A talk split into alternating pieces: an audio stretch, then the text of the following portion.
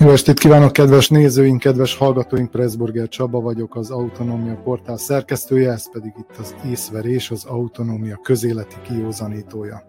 A mai műsorunkat teljes egészében a múlt heti horgosi eseményeknek fogjuk szentelni.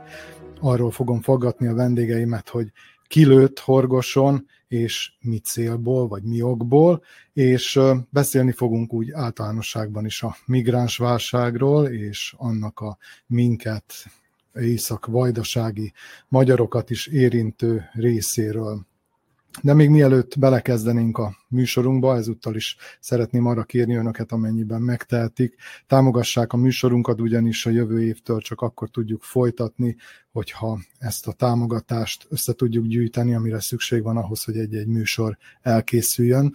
Itt a képernyő alján láthatják is, hogy a donations.ndmv.org oldalon tudnak nekünk valamiféle támogatásokat nyújtani, illetve a másik lehetőség a patreon.com oldal, ahol úgy szintén láthatják azt is, hogy mennyi pénz jött eddig össze, itt százalékban kimutatva, eddig a 12,3 százalékát sikerült annak az összegnek összegyűjteni, ami szükséges ahhoz havi szinten, hogy ez a műsor létezni tudjon. A részletekért kattintsanak erre a linkre, amely itt látható a képernyőn, illetve a leírásban is benne szerepel majd, de természetesen Paypal-os utalással is lehet támogatást nyújtani az észverésnek, az észverés csapatának, úgyhogy ez is egy olyan lehetőség, amely uh, kimeríthető.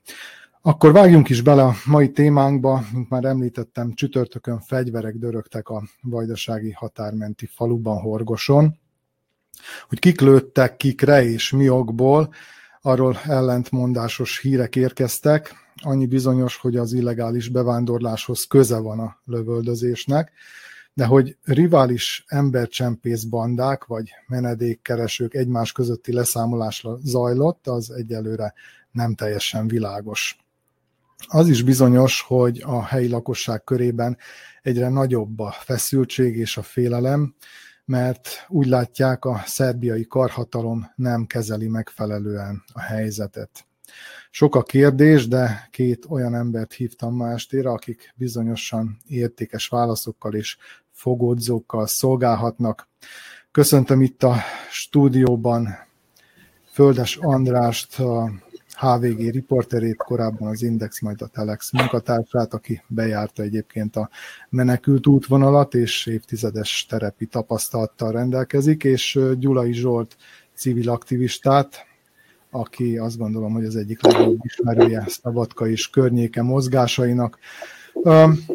Kezdjük Zsolt veled, ugyanis a first thing first, tehát kik lőttek kikre, és miért? Horgosan, ez itt az a kérdés, ami azt gondolom, hogy sokakat izgat, és bizonyára sokféle információ eljutott hozzád ezzel kapcsolatban.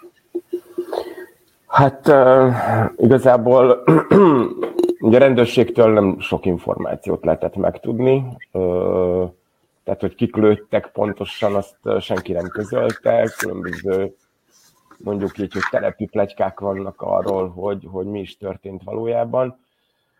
Ami most is, illetve tavasszal vagy koranyáron a Makhetesi erdőben történtek, illetve azóta jó néhány helyen előfordultak lövöldözések, ezek legfőképpen a, mondjuk így, hogy az embercsempész bandák közötti leszámolás, területi vita, ez lehet a, a, a, igazából az egész történetnek a gyújtópontja, illetve kiinduló pontja. Azt tudni kell, hogy, hogy, és erről már beszéltünk korábbiakban, hogy ez az észak-déli, tehát ez a balkáni menekült útvonal lett az egyik legnépszerűbb útvonal. Afrikából, közel-keletről, dél-kelet-ázsiából menekülők, jobb reményben, jobb, jobb életreményében menekülők nyugatra történő menekült útvonalán vagyunk rajta, és nyilván, hogy ez magával hozta az embercsempészetnek a, a, a, a legrosszabb velejáróját is, tehát az alvilági formációkat. Itt óriási pénzekről van szó, tehát óriási pénzek forognak itt igazából közkézen, induljunk csak abból ki, hogy ugye heti szinten, vagy akár napi szinten több mint ezer olyan menedékkérő vagy menekült próbál átjutni a, a kerítésen, és átlagban ugye 2 és 3 ezer euró között ö, ö, kerül, legalábbis ennyit kell fizetniük egy ö, átjutásért, és hogyha ezt beszorozzuk, akkor ez akár napi szinten 2-3 millió eurót is jelent, és havi szinten ennek pedig a, a sokszorosát. Nyilván itt nagyon sokan többször próbálkoznak, és itt is vannak különböző plegykák, hogy egyszer veszik el tőlük csak a pénzt, bármint a végleges és fix átjutás alkalmával, vagy minden alkalommal, mert ugye nagyon találkoztunk még ott tavasszal is, meg, meg nyáron is olyanokkal, akik volt, aki 12-szer próbálkozott már átjutni uh-huh. a mhm. kerítésen. Úgyhogy uh, itt, itt a pénz, pénz az, ami, ami, ami, ami magával hozta lényegében ezeket az alvilági uh-huh. figurákat, embercsempészet és területi viták. Tehát én ennek tudom be, de szerintem András erről többet tud mondani, mert hogy több országban is megfordult, és több olyan, olyan, olyan határövezetben, ahol már ennek tradíciója van, tehát az ilyen fajta emberkereskedelemnek. Igen, mielőtt erre András rátérnénk, azt akarom tőled kérdezni, hogy jártál itt nyáron is, Orgoson, illetve, illetve akkor Szabadkán is a kiserdőben történt hasonló esetlövöldözés, és most is voltál ö, erre a tájainkon.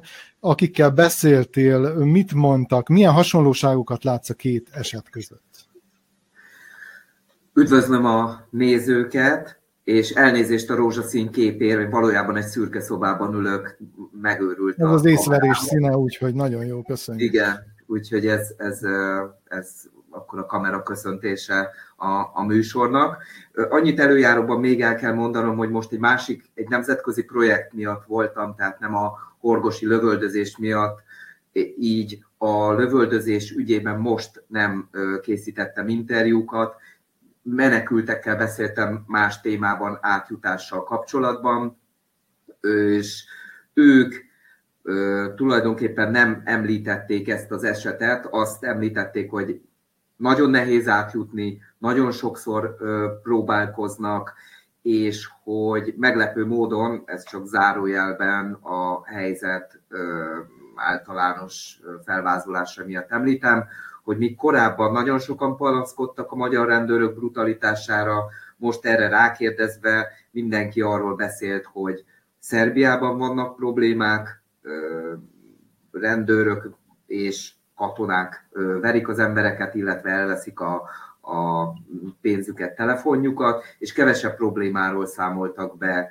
a magyar rendőrökkel kapcsolatban. Ez csak zárójelben, mint egy érdekesség jegyzem meg és amit a telepen most megtapasztalhattam, hogy nagyon sokan vannak. Tehát nem csak a táborban, Szabadka mellett vannak emberek, hanem egy ilyen nem hivatalos tábor alakult ki egészen hosszan elnyúlva a csatorna, illetve a kis tó partján, és lehet látni, hogy nagyon sokan nagyon hosszú ideje vannak már itt, és akikkel beszéltem, ők elmondták, hogy három-négy alkalommal már próbálkoztak, tehát ez a három-négy alkalom, ez egy ilyen át, átlagos próbálkozási számnak tűnt, van akik két hónap alatt akár tízszer is megjárták ezt a magyar határzóna visszatoloncolás kört. És mi a folytatás? Tehát az az általános folytatás, hogy a harmadik, negyedik próbálkozás után sikerül, vagy nem sikerül, de akkor viszont mit csinálnak?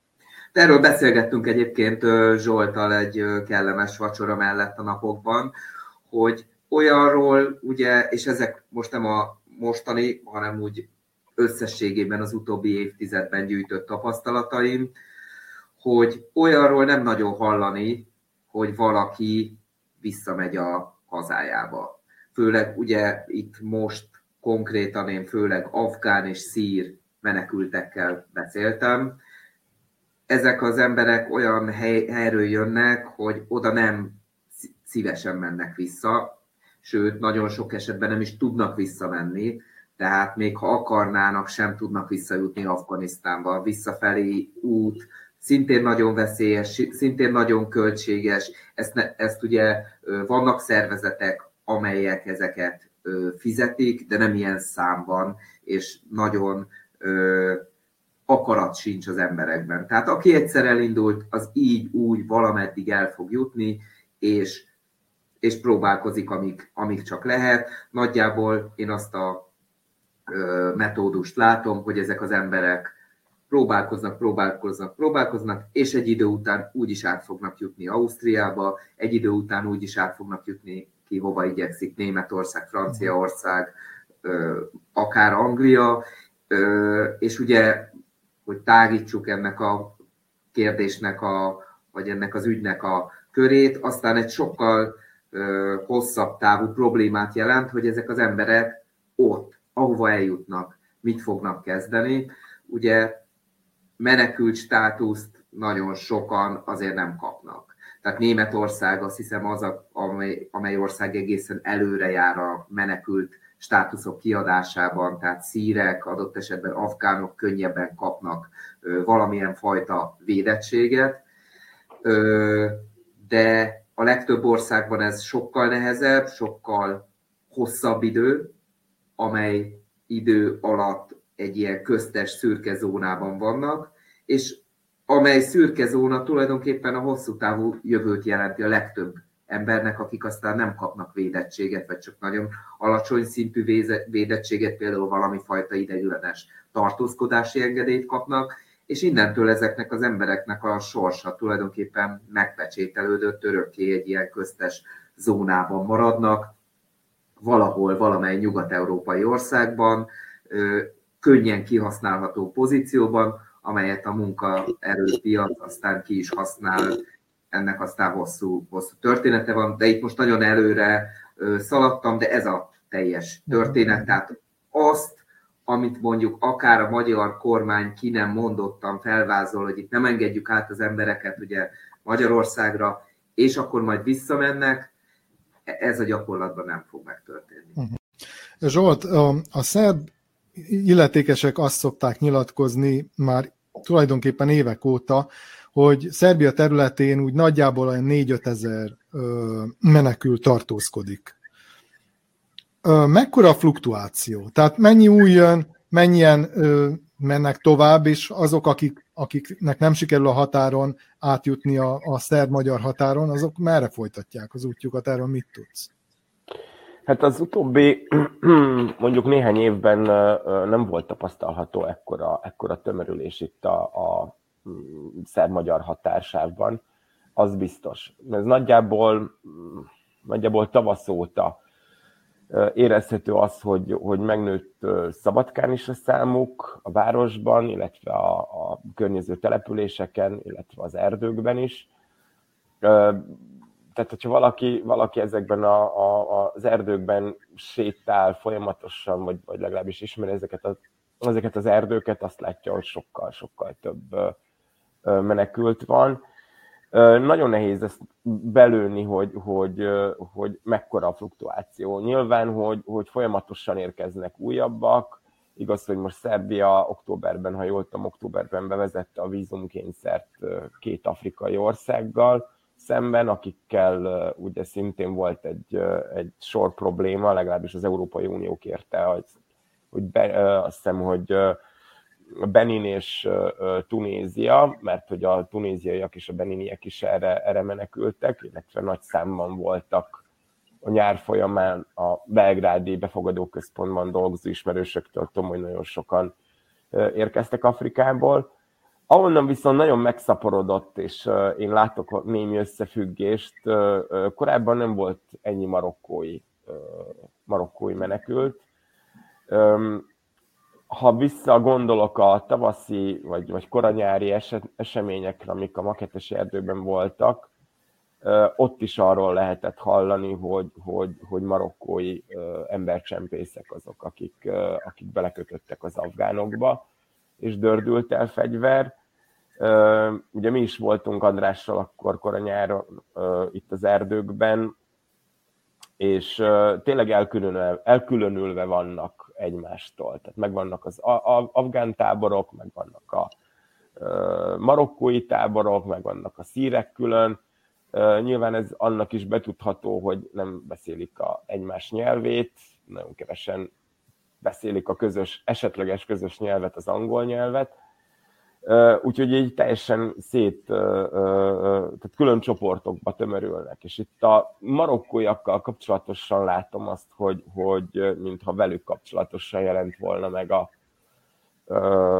a, a, a, mondjuk így, hogy az agresszívabb hozzáállás egymással szemben, tehát területi vita van. Tehát kicsi a határátkelés, kicsi a lehetőség, nagyon sok a menekült, nagyon sok a pénz, és nyilván, hogy ez hozta magával ezeket a problémákat.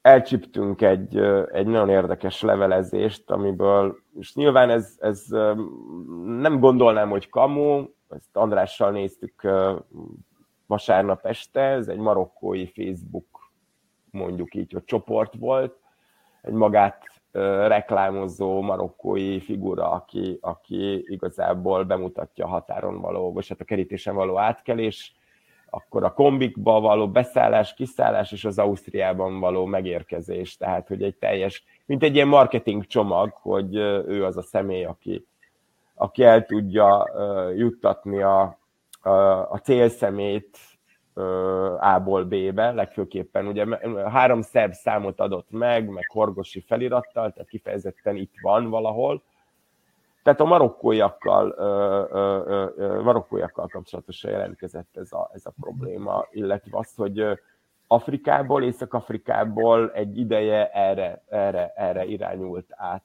egy menekült sáv.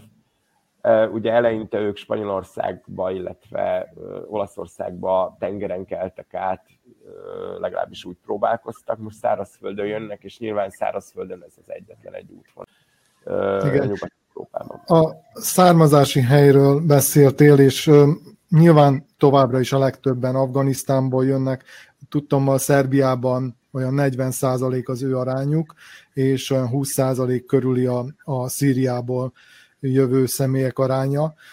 Uh, András, hogyha meg lehetne rajzolni a tipikus szerbiai menekült arcélét, akkor azt, azt hogyan, hogyan rajzolnád meg? Ugye származási helyet azt most már tudjuk, de hogyha életkorra, nemre, motivációra gondolunk, akkor, akkor kik ezek az emberek? Hát életkorra, ez, ez ezért nehéz, de ö, mert ugye más a megjelenése, más a, az aktivitása egy, egy fiatal fiúnak, mint mondjuk egy 40-es, 50-es nőnek adott esetben, tehát hogy az nyilv, a, a, a nők, az idősebbek, azok ha úton vannak, akkor is ben vannak mondjuk adott esetben két ö, utazás között a sátorban, vagy a menekült táborban, nem ők járnak el, hogyha mondjuk család indult el, nem ők járnak el a közeli településre, mhm. boltba, nem őket látják az emberek, tehát hogy, hogy ezt azért nagyon óvatosan kezelném az ilyen empirikus tapasztalatokat, de az egyértelmű, hogy a, a fiatal férfiak aránya az nagyobb a menekültek között. Ez nem azért van, mert egyfajta népvándorlás és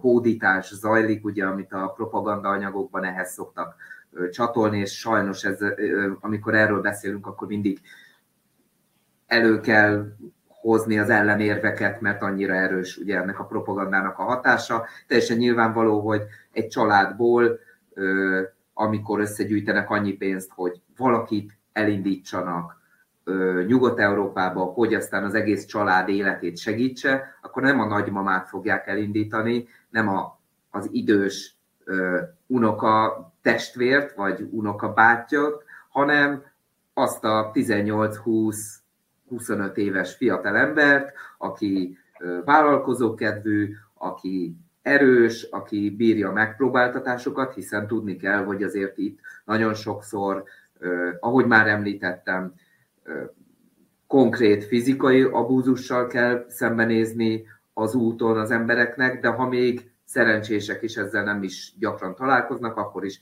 fizikálisan mindenképpen egy nagyon megterhelő utazásról van szó, sok gyaloglásról, rohangászás, kerítésen átmászásról, ugye itt magyar vonatkozásokat említve, tehát mindenképpen egy olyan embert érdemes elindítani, akinek a legnagyobb esélye van, hogy ezt megtegye, és ezek általában a, a fiatal fiú gyermekek a családból. Tehát azért nagyon jellemző, hogy ez a, ez a réteg az, amely megjelenik, amely kevésbé nyilvánvaló egyébként, amikor ugye látjuk ezeket az úton lévő embereket nagyon sokszor gyűrött, sáros ruhában, törődötten, adott eset nejlon szatyrokkal, meg koszos táskákkal felszerelkezve, akkor kevéssé tudjuk, hogy ez azért a helyi középosztály tagjait jelenti. Tehát a legszegényebbek, azok nem tudnak összegyűjteni annyi pénzt, hogy elinduljanak. Nagyon ritka mostanában ez a menekült válság első idejében volt, hogy a szegények is megindultak, ugye amikor a határok sokkal nyitottabbak voltak, sokkal elfogadóbbak voltak a, az egyes országok polgárai, könnyebb volt egyik helyről a másikra menni, kevesebb pénz kellett.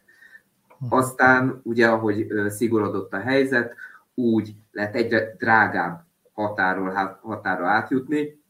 Azaz, akik itt jönnek, azok nagyon sokszor ö, beszélnek angolul, valami fajta iskolát végeztek, és ők tulajdonképpen a nehéz út, az, úton, az út nehéz viszonyai miatt néznek ki mondjuk rongyosan, koszosan, sáros a ruhájuk, hiszen, hiszen ugye kénytelenek mondjuk kerítésen át mászni, vagy kénytelenek heteket, hónapokat élni egy sátorban, míg tovább juthatnak. Ez azonban nem azt jelenti, hogy ők, tehát hogy itt nyilvánvalóan az európai ember egyfajta lecsúszottságot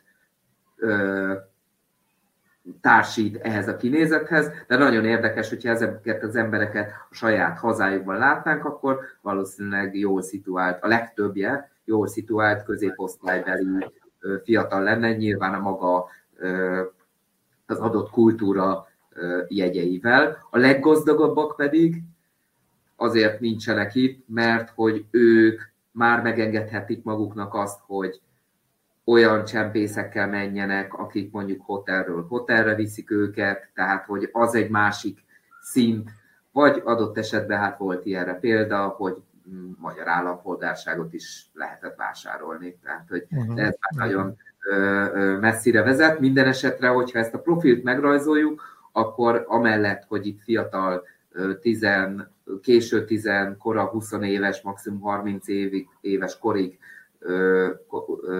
terjedő életkorú férfiakat kell elképzelni, ugyanígy egyfajta középosztálybeli lét az, ami még nagyon mhm. fontos az ő profiljukhoz. Még, még ezzel kapcsolatban szeretném tőled kérdezni, hogy egyáltalán hogyan tudnak eljutni a közel-keletről Törökországot megkerülve, vagy Törökországból tovább lépve, hiszen ugye Törökországban elvileg nem lenne szabad, hogy onnan tovább engedjenek menekülteket Európa felé, vagy legalábbis van egy ilyen egyezmény.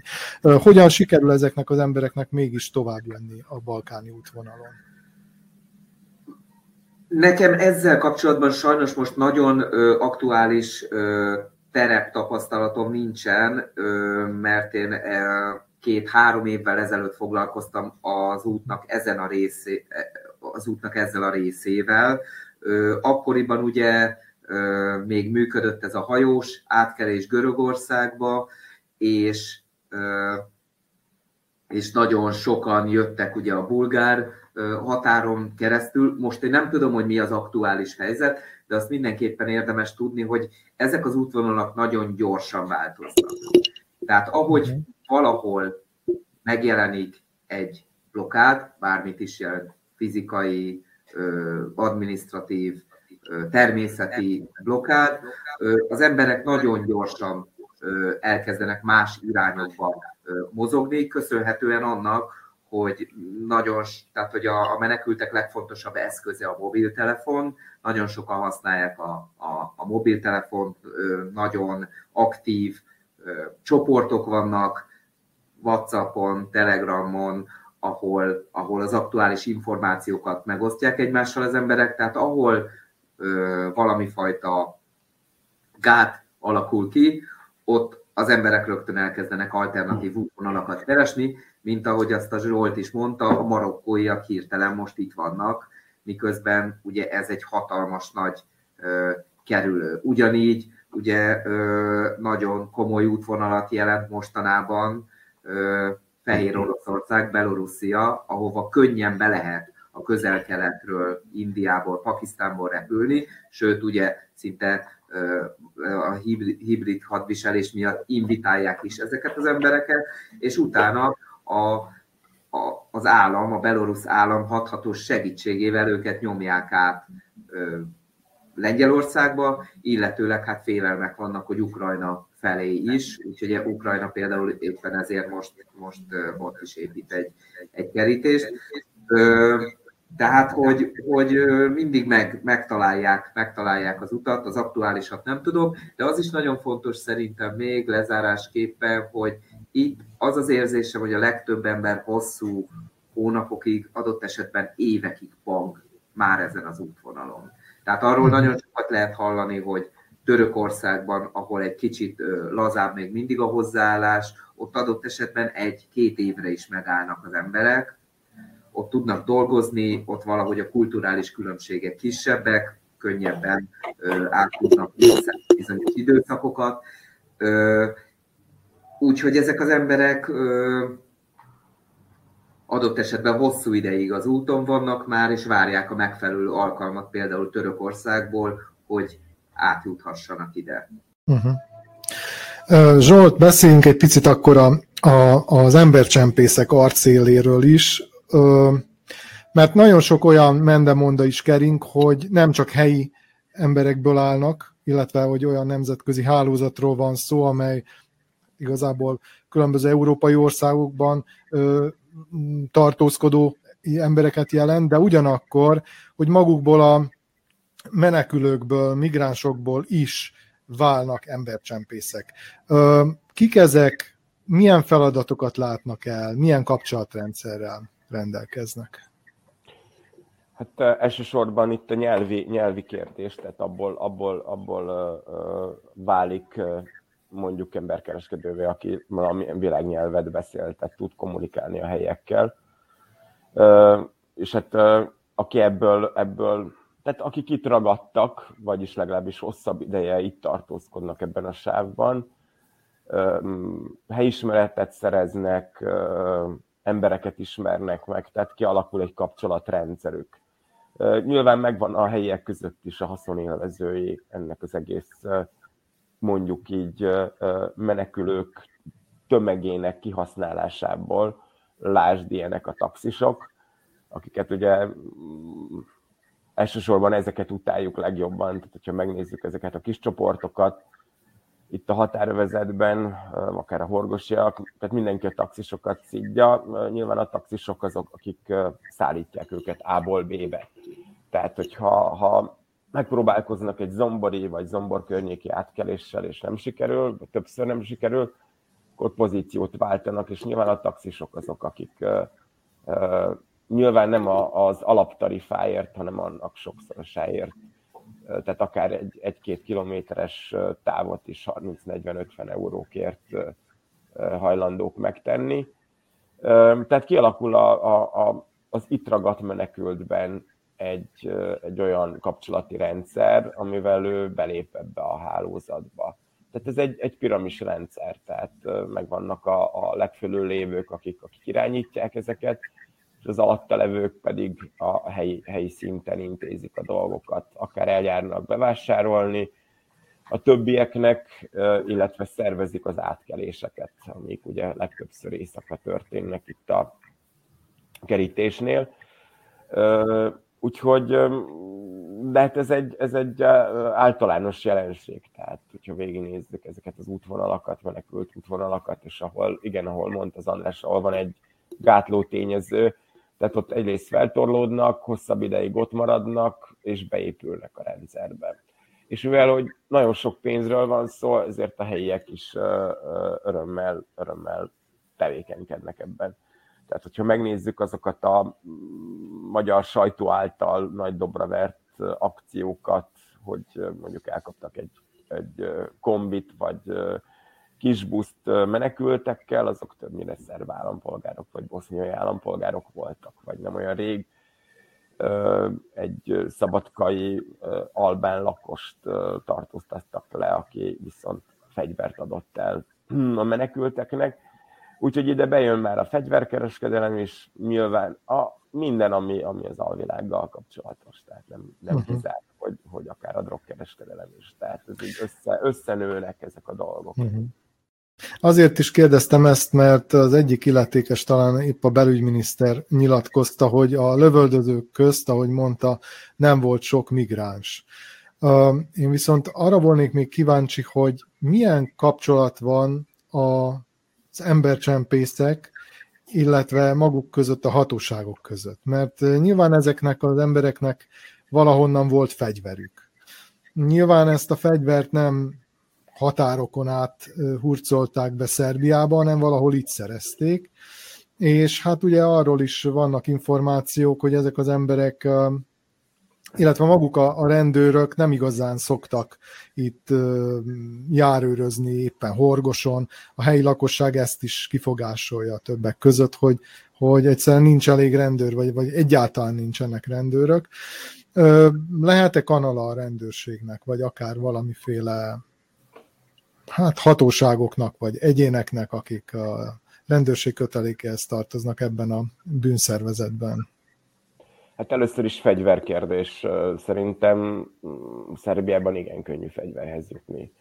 Tehát, hogyha visszaemlékezünk rá 15 évvel ezelőtt, vagy mikor volt, 2003-2004 magasságában, amikor lottószervényeket, vagyis hát ilyen, ilyen szervényeket osztottak, vagyis akik be Ugye a háború után, a 90-es évek háború után ugye rengeteg fegyver maradt otthon az önkéntesek és egyéb félkantonai alakulatok részéről, és akkor volt egy akció, hogy hát akkor be kéne szolgáltatni ezeket a fegyvereket, autót is, meg lakást is lehetett nyerni, és elég szerény volt a, a, a szerb állampolgárok fegyver, mondjuk így, hogy visszaadási kedve. Tehát itt nagyon sok fegyver van szerintem azt hiszem szerbek alapvetően egy fegyverimádó nemzet itt Kelet-Európában.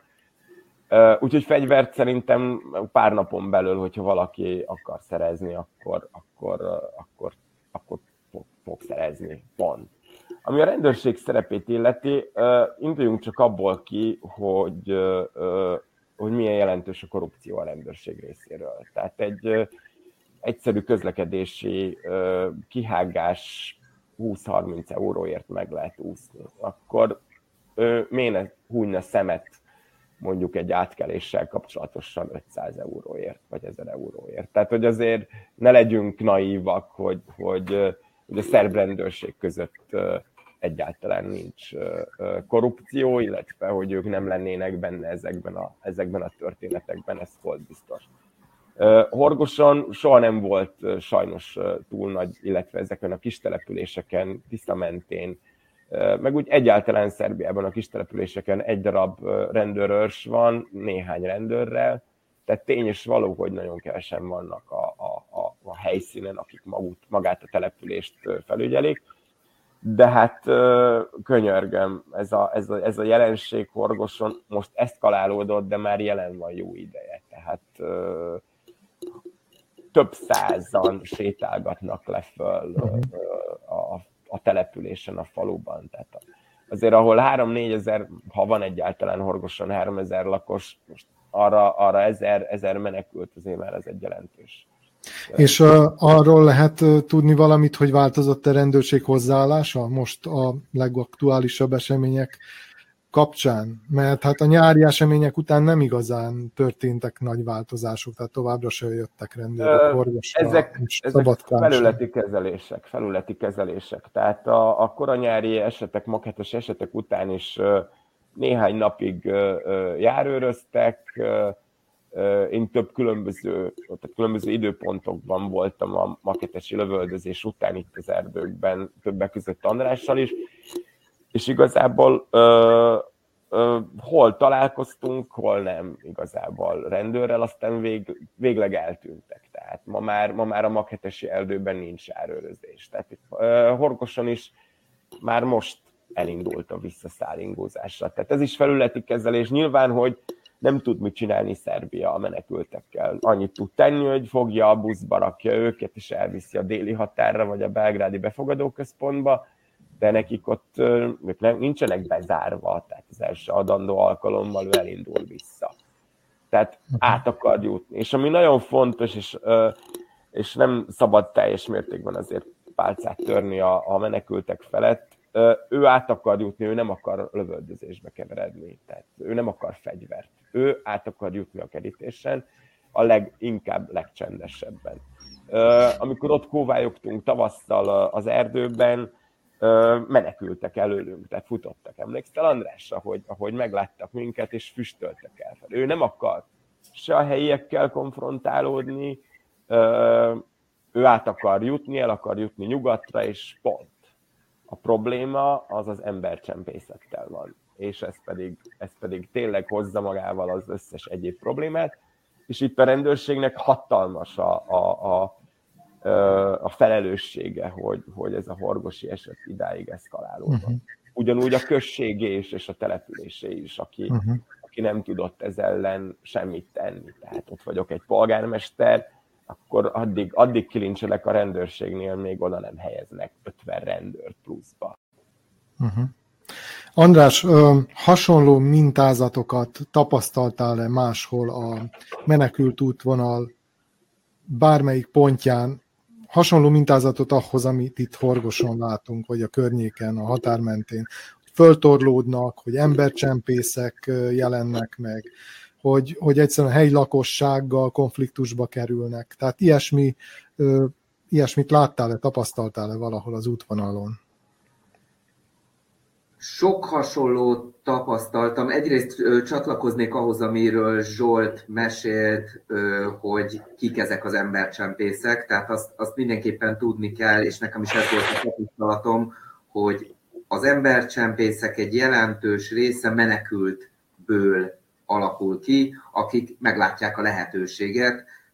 Teljesen egyértelmű, hogy, hogy nem, lesz egyér, nem lesz embercsempész egy helyi ö, szerb ből, aki nem beszél farsi nyelven, nem beszél arabul, nem beszél törökül, tehát hogy, hogy esélye nincsen megértetni magát legalábbis szofisztikált szinten a helyiekkel. A, a,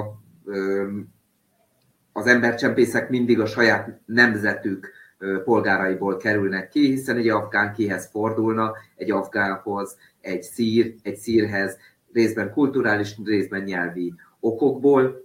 Ez egyébként, amennyire én láttam sok helyen, Görögországban, Törökországban, Macedóniában, Iránban is, mindenhol spontán kezdődik ez a, ez a folyamat. Van egy ember, akit háromszor visszadobnak, megismeri annak a határszakasznak a jellegzetességeit, és később eleinte ingyen, aztán kis pénzért, később pedig sok pénzért segít azoknak, akiknek erre az információra van szükségük. Nyilvánvalóan egy idő után kialakul a, az afgán embercsempész, a marokkói embercsempész, a szíriai embercsempész, és ezek az embercsempészek általában a saját közegükkel kezdenek el, vagy, vagy, vagy foglalkoznak.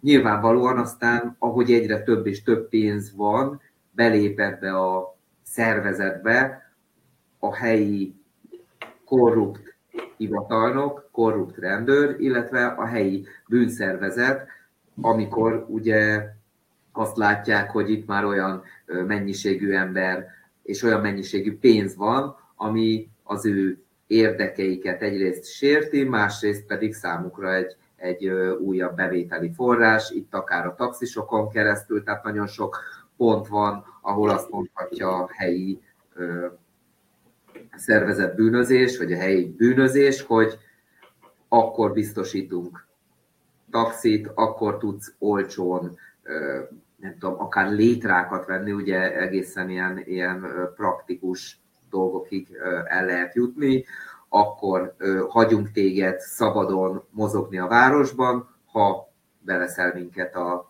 a buliban, beveszel minket a bizniszbe, és innentől kezdve ezek a, az érdekcsoportok összekapcsolódnak, és ö, ezek aztán, ahogy ez a biznisz nő, érthetően végül összeérnek, és tulajdonképpen valószínűleg ez okozza most például a horgosi esetet, amit Zsolt nagyon jól elmondott, az az, hogy a menekültek, tehát azok a menekültek, ugye itt most már a menekültből kialakult embercsempész csak embercsempésznek hívhatjuk, hiába volt ő egykor menekült, most már a menekült lét egyetlen ismérvét sem mutatja, nem akar sehonnan sehova eljutni, ő tulajdonképpen letelepedett és ott bűnöző tevékenységet folytat. De az a menekült, aki tényleg menekült, aki valahonnan, valahová el akar jutni, az a legritkább esetben folyamodik erőszakhoz,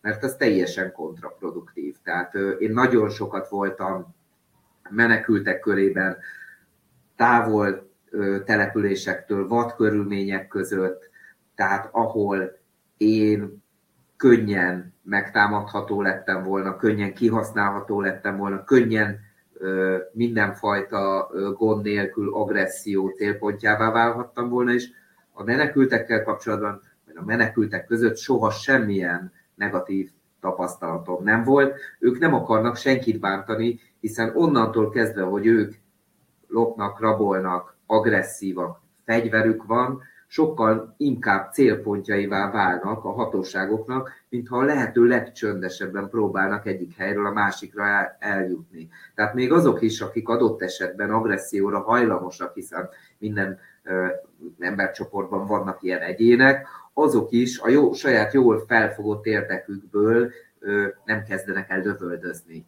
Itt lyukadunk vissza a horgosi esethez. Nincsen fegyverük. Gondoljuk el, valaki, aki menekült, nagyon sok pénzt fordít arra, hogy eljusson a hazájából egy vágyott célponthoz. Minden egyes eurócentre szüksége van. Vásárol egy fegyvert valamelyik országban, hogy aztán az gond legyen neki, amikor elkapják a határon, és mondjuk visszadobnák, de hát vagy egy fegyver van nála, tehát nem visszadobják, hanem a börtönbe kerül. Tehát igazából a menekültek számára a fegyverbirtoklásnak semmilyen előnye nincsen, csak hátránya van, pénzt veszik vele, nem jut át könnyebben a határon, könnyebben célpontjává válik ugye a, a, a hatósági intézkedésnek, és még pénzbe is kerül, tehát hogy aztán, hogyha azt eldobja, mert hogy a határon az már tényleg necces, hogy nála van, akkor euró százakat vagy ezreket veszít. Tehát, hogy, hogy itt nagyon valószínű, hogy, hogy azok, akik lövöldöznek, bármely határon is adott esetben horgoson, azok nem azok az emberek, akiket létrákon látunk, vagy, vagy a határkerítésen, vagy akiket elkapnak, és utána visszadobnak a, a, a magyar uh-huh. András, említetted, hogy amikor beszéltél menekültekkel, akkor elmondták, hogy most már Magyarországon talán nem bánnak velük annyira durván, mint korábban, viszont sokat panaszkodtak, ha jól emlékszem, azt mondta a szerbiai hatóságokra, illetve itt a, a, a menekült, menekült befogadó központokra is gondoltak, tehát hogy, hogy ott, ott hogyan bánnak velük, erről mit mondanak. Egyáltalán miért vannak, a, miért vannak mondjuk a, a kiserdőben, vagy, vagy olyan helyeken húzzák meg magukat lakatlan házakban, hogyha volna lehetőség arra, hogy legalábbis szervezett körülmények között éljenek.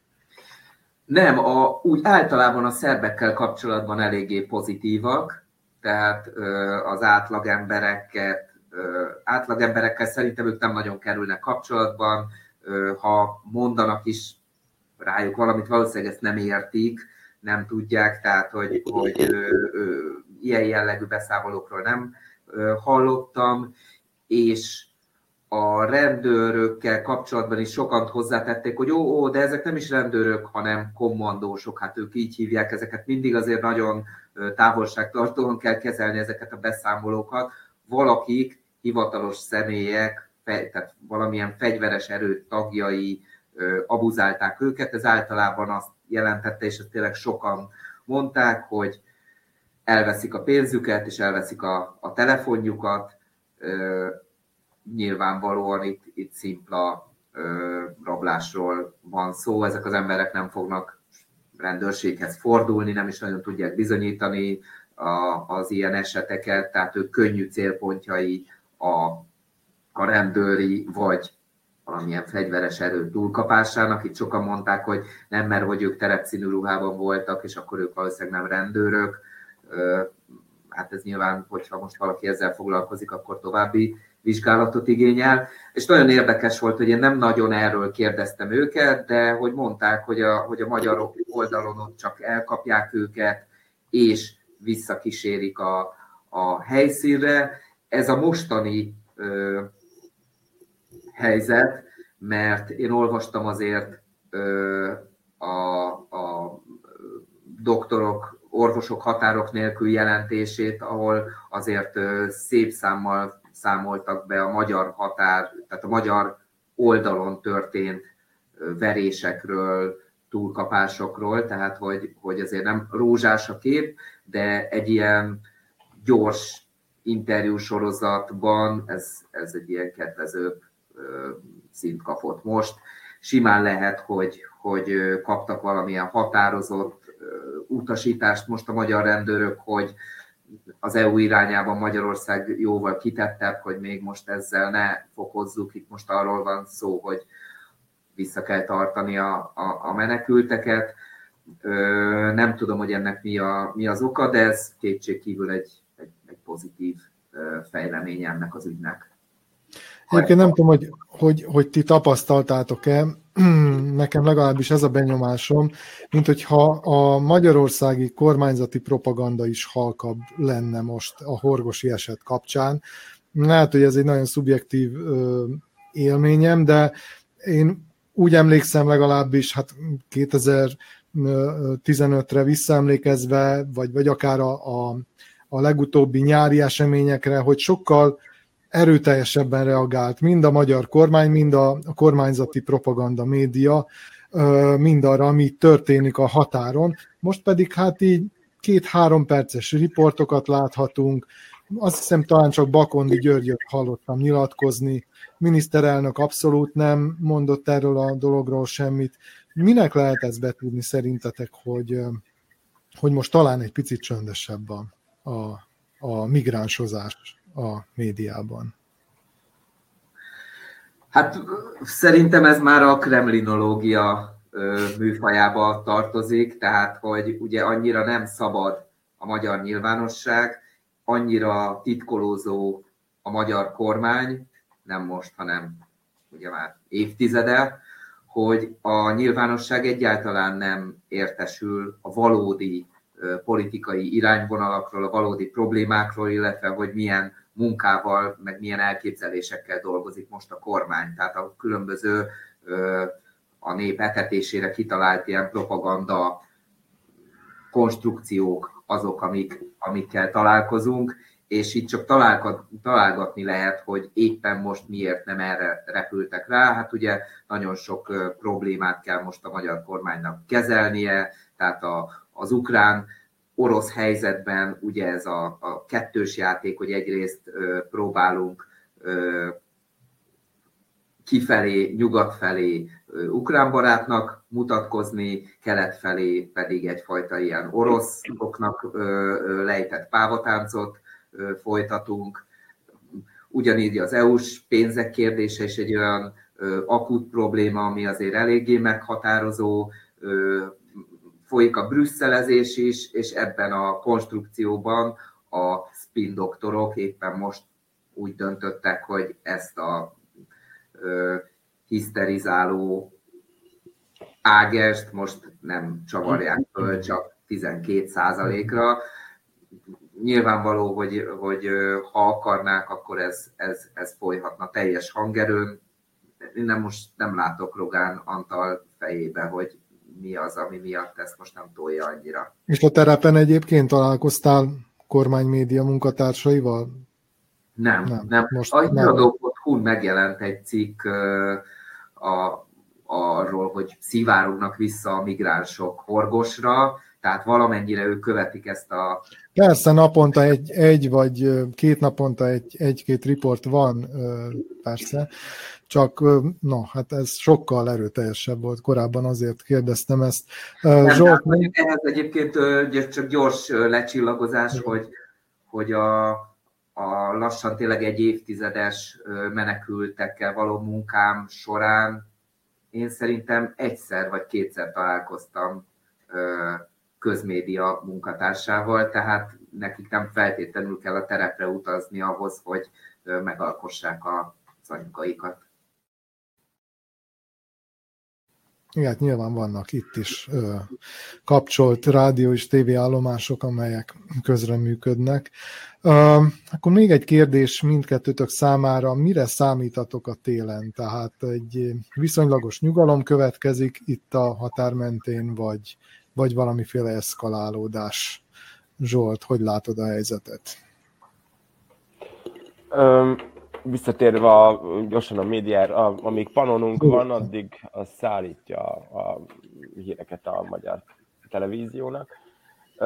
Hát ahogy, ahogy tehát a tél az máshol is beköszönt. Tehát, hogy szerintem mindenhol vélhetően egy torlódás van itt a Balkánon. Tehát valószínűleg a macedón-görög határon is, a bolgár-görög határon is én azt hiszem, hogy most, most érte el az egyik csúcspontját, tehát a, ez a feltorlódás. Nagyon nehéz, és nagyon nincs arról információ, szerintem a hatóságoknak sem, és itt megint csak hatalmas nagy a, a szerb hatóságoknak a felelőssége, hogy egyáltalán nem követik nyomon, hogy, hogy hány, valójában hány menekült tartózkodik az országban. Ugye azok a befogadó központok, amelyeket létrehoztak 2015 óta, nem csak Szabadkán, Belgrádban, Újvidéken, illetve a déli határokon is, ezeknek nagyon kicsi a befogadó képessége. Tehát a szabadkai befogadó központnak is nagyjából 300-320. Tehát a legtöbben a nyáron is a, a, a befogadó központ körülötti kis sátortáborban, a, a, a mocsárban húzták meg magukat, mert mert már nekik nem volt hely. Nyilván ennek köszönhető az is, hogy, hogy különböző táborokat alkotnak a határhoz közeleső helyeken, de a befogadóközpontban nincs hely. Sem Kikinden, sem Zomborban, sem Szabadkán. Tehát uh, nyilván ezen kellene elgondolkodni, hogy, hogy, uh, hogy ezeket a kapacitásokat vagy megnövelni, mert a helyzet nem fog javulni lehet, hogy lesz egy stagnáció, én mondjuk egy stagnálást várok, tehát ez a számú menekült, aki itt van már Szerbiában, az itt van, próbálkozik átjutni, nyilván folyamatosan szivárognak be, de hogy most így elértünk egy, egy viszonylag komoly, komoly csúcspontot itt a déli, mi határunkon, tehát a szerb-magyar határon, tehát a befogadó központokat kellene valahogy korszerűsíteni és uh-huh. megnövelni, tehát eltűnni nem fognak, tehát ezt valahogy, valahogy kezelni kell. Tehát uh-huh. elszivárognak, ide szivárognak, tehát hogy, hogy nem látok nagyon-nagyon, tehát rövid távon kiutat, a helyzetük javításában látok. Tehát, hogy ne, ne az utcán lődörögjenek, és ne az elhagyatott házakban húzzák meg magukat, ha már itt vannak. András? Én azt látom, és ez egy friss információ határól, hogy mindenképpen nehezebb lesz az átjutás, és ez a telep és az elkövetkező időszakot jellemezni fogja, mert hogy egy harmadik határkerítést húz föl most Magyarország. Ez nem tudom, hogy mennyire ismert, mennyire kapott ez, ez nyilvánosságot, de a két kerítés közé felhúznak egy harmadikat, és én ezt most személyesen láttam a, a munkálatokat a határon, és azon gondolkoztam, hogy nyilvánvalóan ez erősen érinteni fogja a, az átjutás hatékonyságát, hiszen ugye rendszeresen húznak el rendőrautók a kerítés mentén, mondjuk 10 percenként, ami azt jelenti, hogy, mondjuk 10 percük van az adott határszakaszon megbúvó menekülteknek, hogy átjussanak. És ehhez most két kerítést kell, négy darab létrával át, vagy hárommal, nem tudom, hogy, hogy megy most ez, de azt hiszem hárommal már, már boldogulnak át mászniuk. Hogyha viszont hirtelen plusz egy kerítés lesz, akkor az egész procedúra jóval hosszabb időt vesz igénybe. Tehát simán lehet, hogy ez a 10 perc az már kevesebb embernek lesz elég, illetőleg, hogy akik épp hogy átjutnak, azokat gyorsabban el is kapják.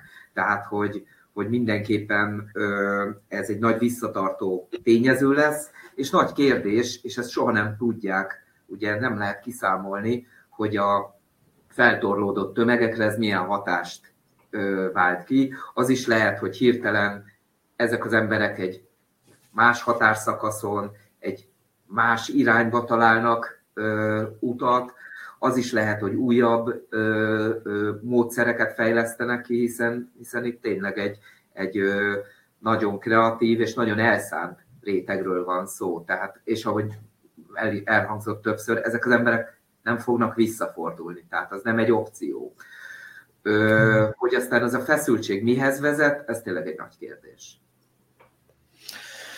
Köszönöm szépen, hogy itt voltatok és mindezt elmondtátok. Önöknek is köszönöm a figyelmet, ez volt az észverés 79. adása. Ezt a műsorunkat megnézhetik felvételről is a Facebookon, a második nyilvánosság és az Autonomia Portál Facebook csatornáján, illetve az Autonomia Portál YouTube csatornáján úgy szintén közvetítettük a műsort, és visszanézhető bármikor, amennyiben még nem tették meg, kérjük iratkozzanak fel az Autonomia Portál YouTube csatornájára, és természetesen podcast formájában is elérhető lesz a műsorunk. Szerdától ott leszünk a Spotify-on, az Apple Google Podcast-on mindenképpen, egy hét múlva pedig más témákkal, új vendégekkel várom Önöket. Addig is a viszontlátásra, viszont hallásra.